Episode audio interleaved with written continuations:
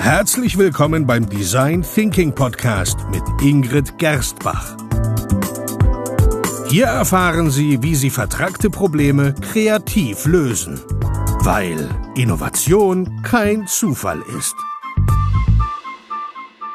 Hallo und herzlich willkommen bei einer weiteren Episode des Design Thinking Podcast. Hallo Ingrid. Hallo Peter. So, wir haben gerade eine lange Aufnahme Oh vorbereitet. Gott, ja. Also ich habe gedacht, du sagst hinter uns. Hinter uns gebracht. Ja. Und die, eine Aufnahme, die nicht für den Design Thinking Podcast ist, Ja, nicht in erster Linie. aber in zweiter Linie. Weil es ist nämlich so, wir haben viele, viele Hörer in unserem Podcast. Erstmal hier Dankeschön an Sie alle. Aber wir haben auch viele, viele Leser unseres Newsletters. Und im Newsletter verweisen wir immer auf den Podcast, aber im Podcast eigentlich nicht auf den Newsletter. Und deswegen haben wir uns was ganz was Neues ausgedacht. Wie, unser Newsletter kann man jetzt nicht nur lesen, sondern den kann man auch vorgelesen bekommen, nämlich von Ingrid und mir. Genau, nicht von Siri. Nicht von Siri, ja. Aber, es das- klingt wie Siri ein bisschen, oder? wir klingen ganz anders, weil wir halt hier reden wir frei Schnauze und dort lesen wir halt den Newsletter vor. Oh Gott, ja, ich habe so viele Fehler entdeckt. Beim Lesen deiner Ja, Texte. ja. Ja, weil wir lesen nicht nur den Newsletter vor, sondern wir lesen auch einen Artikel aus der Presse vor. Ja, da waren keine Fehler drin. Einer. Ach Gott. Und wir lesen auch ähm, einen. Artikel aus Ingrids Blog vor. Und Da das war auch Ganze, kein Fehler. sicherlich einer, ich weiß es nicht. Ah. Auf jeden Fall lesen wir das schön vor und diese Episode wird einfach so ein Bonusmaterial sein, weil wir das da jetzt hier hineinschneiden. Genau, also ähm, prinzipiell äh, wollen wir das dann wieder nur exklusiv für die Newsletter-Hörer, äh, Hörer, Leser haben, weil da gibt es halt Impulse und Techniken, die sonst nicht im Buch und nicht in, im Podcast. Blog und nicht im Podcast gibt, sondern das sind wirklich exklusive Inhalte. Aber wir wollten Ihnen das einmal schmackhaft machen und das vorlesen und hören Sie rein, lassen Sie sich überraschen, wenn es Ihnen gefällt, abonnieren Sie den Newsletter und hören Sie ihn vielleicht nächstes Monat wieder. Genau, da kann man, ist dann einfach ein Link in der E-Mail und dann kann man es auch im Auto hören oder wo auch immer Sie möchten. Ja, dann viel Spaß beim Zuhören, nicht erschrecken lassen. Ähm, nächste Woche geht's dann wieder freischnauze weiter. Genau. Also Aufnahme los. Der Design Thinking Newsletter Juni 2018. Liebe Hörerin, lieber Hörer, Ich bin einfach nicht so der kreative Typ. Wie oft habe ich diesen Satz schon gehört. Dabei bin ich davon überzeugt, dass jeder Mensch kreativ ist. Die meisten haben nur so viel Angst davor, es einfach mal zu versuchen. Sie fühlen sich unzureichend. Millionen von Menschen leben immer in ihren Komfortzonen, weil sie sich ausmalen, was alles schiefgehen könnte. Dabei sollen sie gar nicht perfekt sein. Außer sie selbst erwartet das auch keiner von ihnen. Streben sie nicht nach Perfektion. Alles, was sie tun müssen, ist anzufangen. Wie das geht, zeige ich Ihnen in diesem Newsletter, in unseren Trainings, Projektbegleitungen und Beratungen. Oder lassen Sie sich in einem meiner Vorträge inspirieren und besuchen Sie uns doch beim Sommerfest im Design Thinking Space am 16.06.2018. Egal wo und wann wir uns begegnen, ich freue mich auf Sie. Ihre Ingrid Gersbach. Unsere Termine rund um kreative Problemlösung. Ziel unserer Trainings ist nicht nur, innovative Theorie in die Praxis zu übersetzen, sondern die Dinge selbst zu entdecken. Gewinnen Sie Profil und lernen Sie kreative Problemlösung in verschiedenen Couleurs. Unsere Bestseller, der Design Thinking Foundation.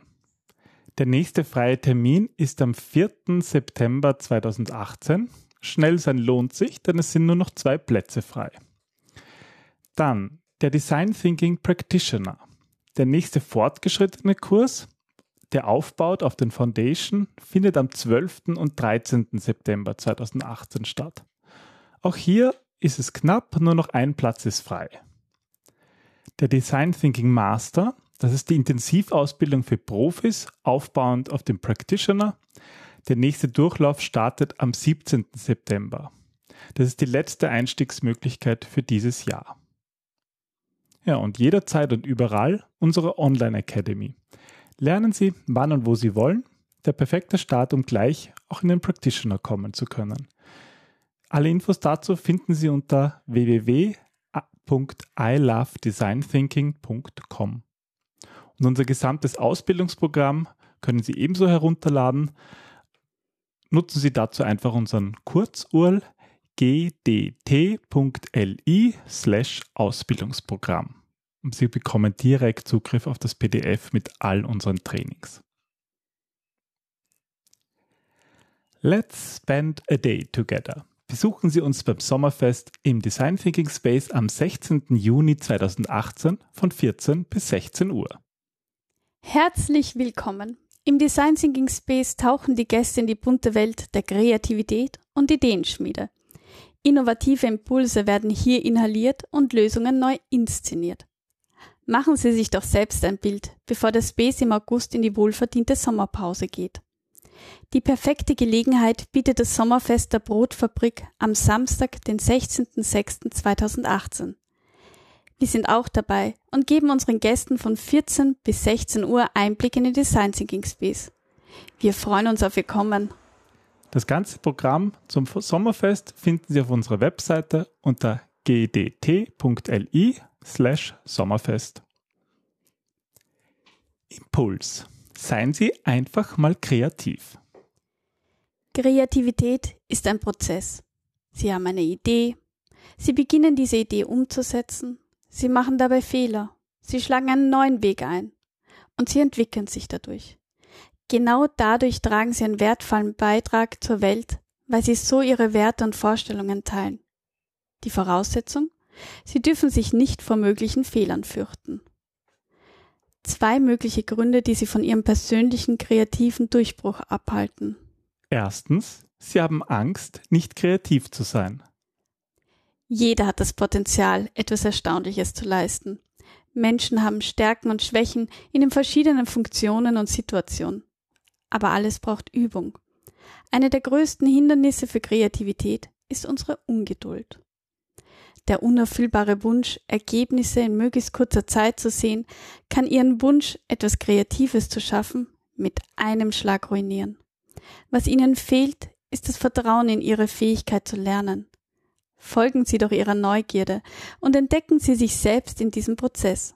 Sie werden erstaunt und stolz sein, was Sie alles tun können und wie leicht es plötzlich sein kann. Zweitens, Sie haben Angst, abgelehnt oder kritisiert zu werden. Ablehnung ist unvermeidlich, wenn sie etwas Originelles tun. Die Angst davor erzeugt ein sehr hinderliches Verhaltensmuster, das sie davon abhalten kann, etwas Neues zu beginnen. Sobald sie das Gefühl haben, dass sie nicht gut genug sind, werden sie niemals die Ablehnung überwinden, ihre persönliche Vision umzusetzen. Kreativ zu sein bedeutet, neue Verbindungen zu schaffen, damit wir die Dinge auf neue Art und aus verschiedenen Perspektiven betrachten. Sie können viel von Feedback profitieren, um Ihre Idee oder Ihr Projekt zu verbessern. Aber nehmen Sie Ablehnung niemals persönlich. Lernen Sie und konzentrieren Sie sich darauf, mit jeder Runde besser zu werden. Und das Fazit? Vergessen Sie die Gedanken, warum Sie nicht kreativ sein sollten. Konzentrieren Sie sich lieber darauf, was die Welt versäumen würde, wenn Sie es nicht sind. Wenn Sie wirklich an das glauben, was Sie tun möchten, dann werden Sie einen Weg finden, um es zu verwirklichen. Tun Sie es einfach. Starten Sie doch gleich. Wenn Sie nicht wissen wie, unterstützen wir Sie liebend gerne dabei. News, News, News. Meine aktuellen Erscheinungen in der Presse. Als Expertin für Innovationsmanagement werde ich regelmäßig eingeladen, in der Presse zu publizieren und meine Ideen zu teilen. Besonders stolz bin ich dieses Monat, dass mich die Bertelsmann Stiftung, Initiator des Millennium Projects, eingeladen hat, einen Artikel über Design Thinking zu schreiben. Hier ist der Artikel.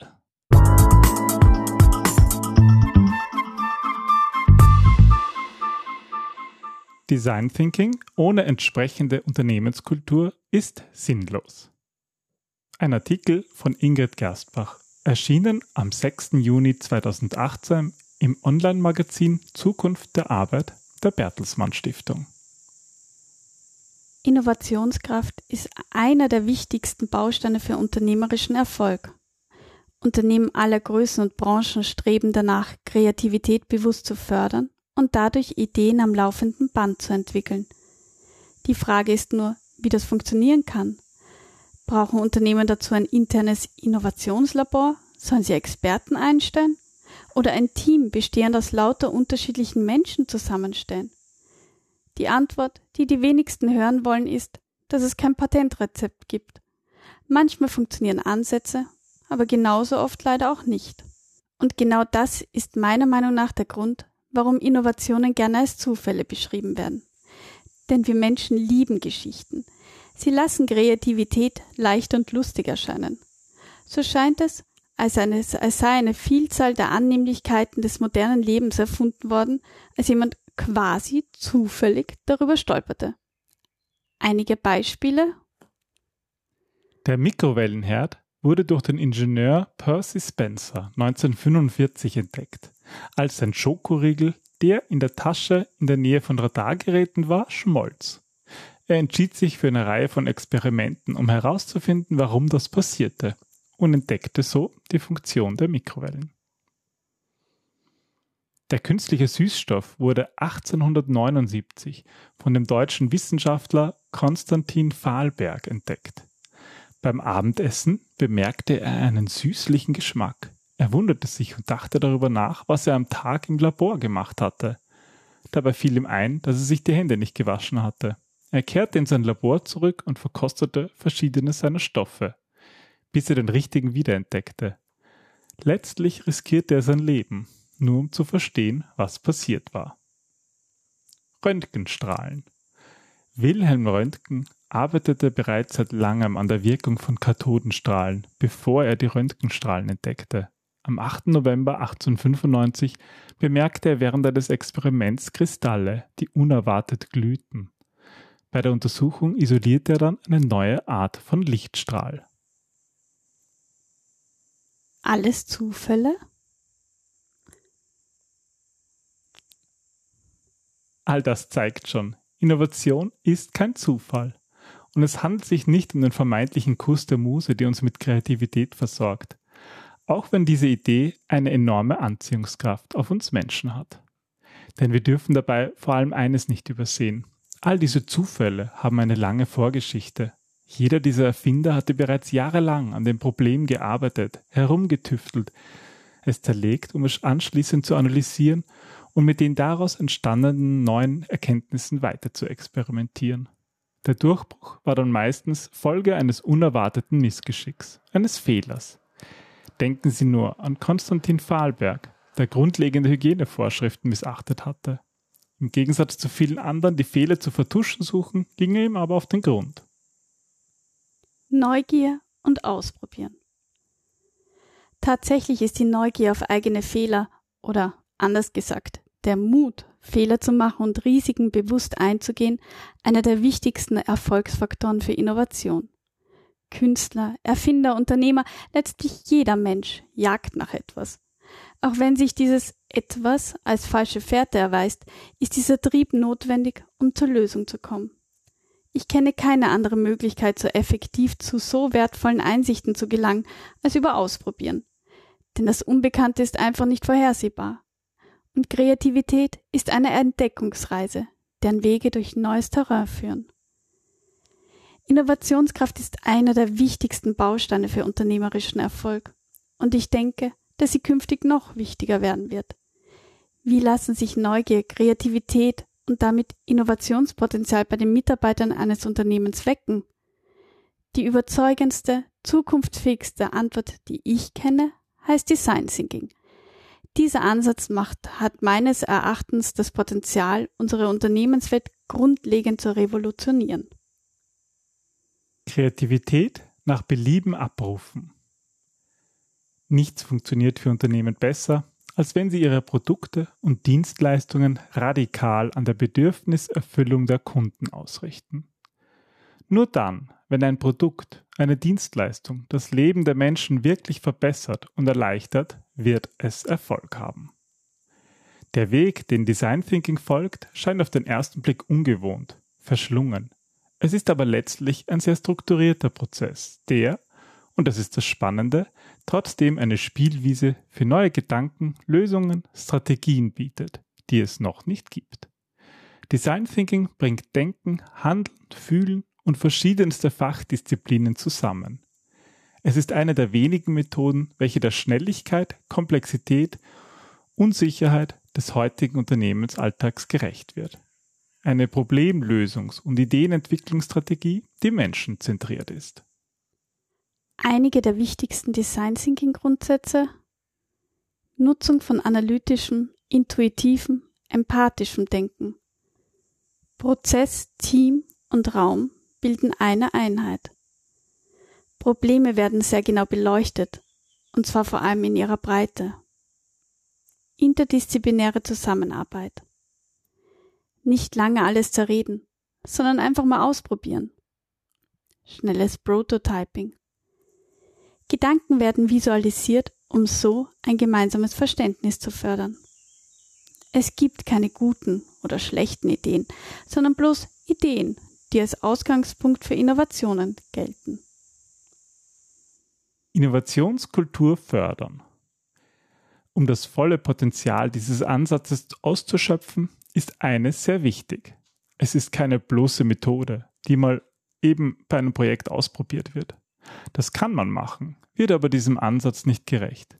Zu einem wirklichen Katalysator wird Design Thinking, wenn es von ganz oben gewollt und bewusst als Teil der Unternehmenskultur begriffen wird mit strengem Hierarchiedenken, Kontrollwahn, der jeden angeblichen Fehler sanktioniert und autoritärem Führungsgebaren lässt sich diese Art der Innovationskultur nicht vereinbaren. Denn Angst führt nicht zu motivierten Mitarbeitern oder gar neuen Ideen, sondern zu Isolation und Silo-Denken. Und diese sind der Tod von Kreativität und Innovation. Der empathische Zugang als Schlüssel es ist der empathische Zugang, der es ermöglicht, die wahren Bedürfnisse der Kunden zu verstehen und bestmöglich zu erfüllen.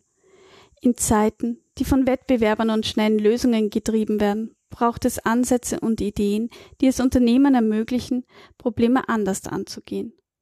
Bei der normalen, konvergenten Herangehensweise machen wir das Beste aus den vorhandenen Alternativen.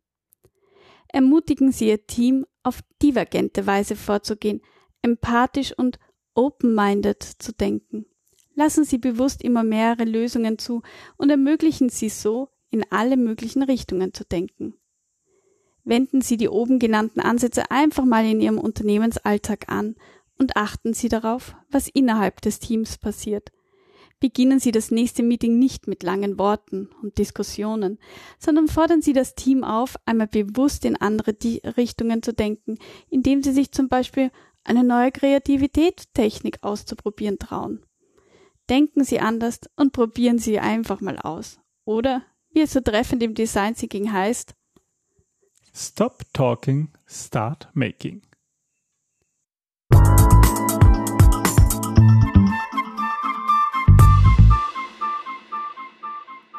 Aus dem Design Thinking Blog warum Wissen über interkulturelle Kompetenz so wichtig für ihren persönlichen Erfolg ist. Verschiedene Studien zeigen, dass Teams, die ein tiefes Verständnis für unterschiedliche Kulturen innerhalb ihres Unternehmens zeigen, kreativer und lösungsorientierter arbeiten als jene mit demselben kulturellen Hintergrund. Umso wichtiger ist, dem Thema Interkulturalität mehr Aufmerksamkeit zu schenken. Und hier folgt der Artikel. Warum Wissen über interkulturelle Kompetenz so wichtig für Ihren persönlichen Erfolg ist. Von Ingrid Gerstbach, erschienen am 28. Mai 2018. Die Arbeitswelt wächst in ihrer Vielfalt immer enger zusammen. Viele unserer Kunden haben etliche Standorte im Ausland aufgebaut oder sie unterhalten zumindest irgendeine Art von Geschäftsbeziehung auf anderen Kontinenten. Auch wenn vielleicht keiner dieser beiden Fälle auf Sie zutrifft, so ist es doch sehr wahrscheinlich, dass Ihr heimisches Team aus Menschen unterschiedlichster Länder und oder Kulturen besteht. All diese Beispiele implizieren, dass die Bedeutung einer effektiven interkulturellen Kommunikation kaum überbewertet werden kann. Denn Kommunikation dient nicht nur als Ausdruck des kulturellen Hintergrunds, sondern spiegelt vor allem die eigene kulturelle Identität wider jede Identität, egal ob beruflicher oder privater Natur, wird mehr oder minder durch den Prozess der Kommunikation geformt. Das bedeutet, dass die Identität auf den Kommunikationsprozess beruht. Sprache als Eckstein interkultureller Kommunikation. Die Unterschiede in der Kultur zeigen sich auf vielfältige Weise. Zum Beispiel ist die deutsche kulturelle Auffassung von Zeit eine vollkommen andere als die der Italiener. Oder auch die passende Körpersprache ist ein gutes Beispiel. So ist die Auffassung, was bei einer Diskussion körperlich zu nahe ist, von Land zu Land eine andere. Die meisten Personen, die sich intensiver mit Interkulturalität beschäftigen, sind sich aber einig, dass das wichtigste Element die Sprache ist. Sprachprobleme sind daher eine oft unterschätzte Quelle von Konflikten. Kein Unternehmen kann wettbewerbsfähig sein, wenn Mitarbeiter andere Mitarbeiter meiden, die sie nicht verstehen oder aufgrund von Sprachbarrieren als inkompetent empfinden. Das Schlimmste daran ist, dass diese Einstellung sehr schnell vom Kunden wahrgenommen wird, beziehungsweise sich auf die Interaktion mit diesem übertragen kann. Interkulturalität ist immer kontextabhängig. Interkulturalität ist ein kontextgebundenes Konzept, das per se keine eindeutige Bedeutung für alle haben kann. Unternehmen, die viel mit internationalen Teams arbeiten, ohne die kulturellen Annahmen zu beachten, haben es oft unnötig schwer. Aber tiefgreifende Unterschiede in den Kommunikationsstilen können auch in den Funktionsbereichen eines Unternehmens gefunden werden. Auch diese müssen berücksichtigt werden, um sicherzustellen, dass das Unternehmen wirklich effizient arbeiten kann. Zum Beispiel haben Mitarbeiter in technischen Bereichen wie Computer, Maschinenbau etc.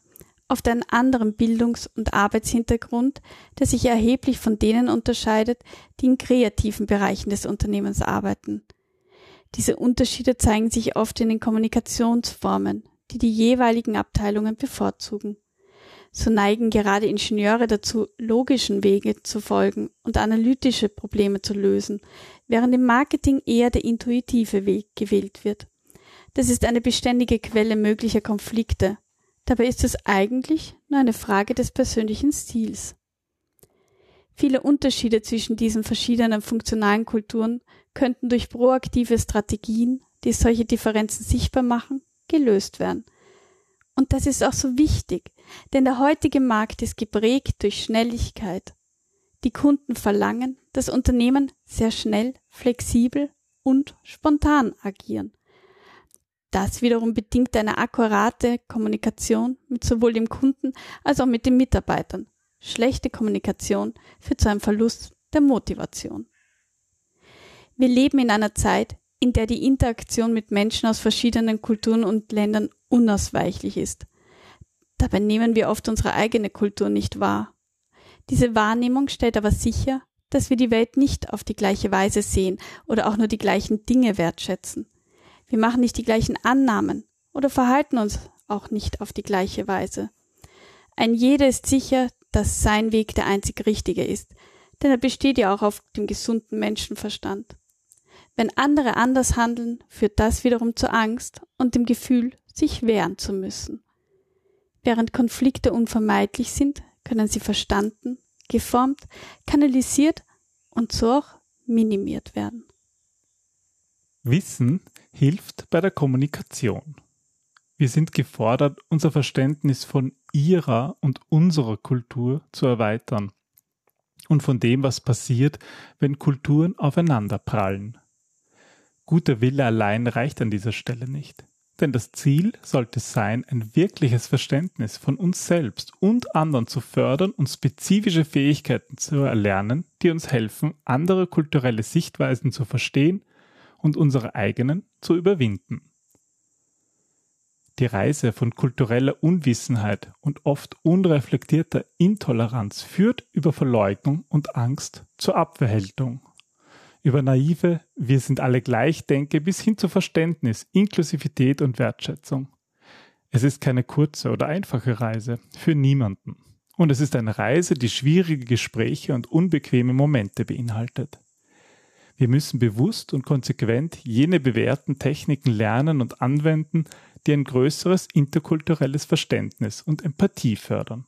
Wir müssen Zeit und Ressourcen finden, um interkulturelle Fähigkeiten zu vermitteln. Es ist für alle ein Prozess der Selbsterfahrung. Fazit. Interkulturelle Kompetenz verlangt, dass wir das, was wir tun, überdenken und erweitern. Unsere Erfahrung mit kulturell unterschiedlichen Teams hat uns davon überzeugt, dass wir grundlegend darüber nachdenken müssen, wie wir die Unterschiede zwischen Menschen zeigen und vor allem ein Umfeld entwickeln, in dem Höflichkeit und Kooperation die Norm ist. Das ist keine leichte Aufgabe, aber die Zeit erfordert das von uns.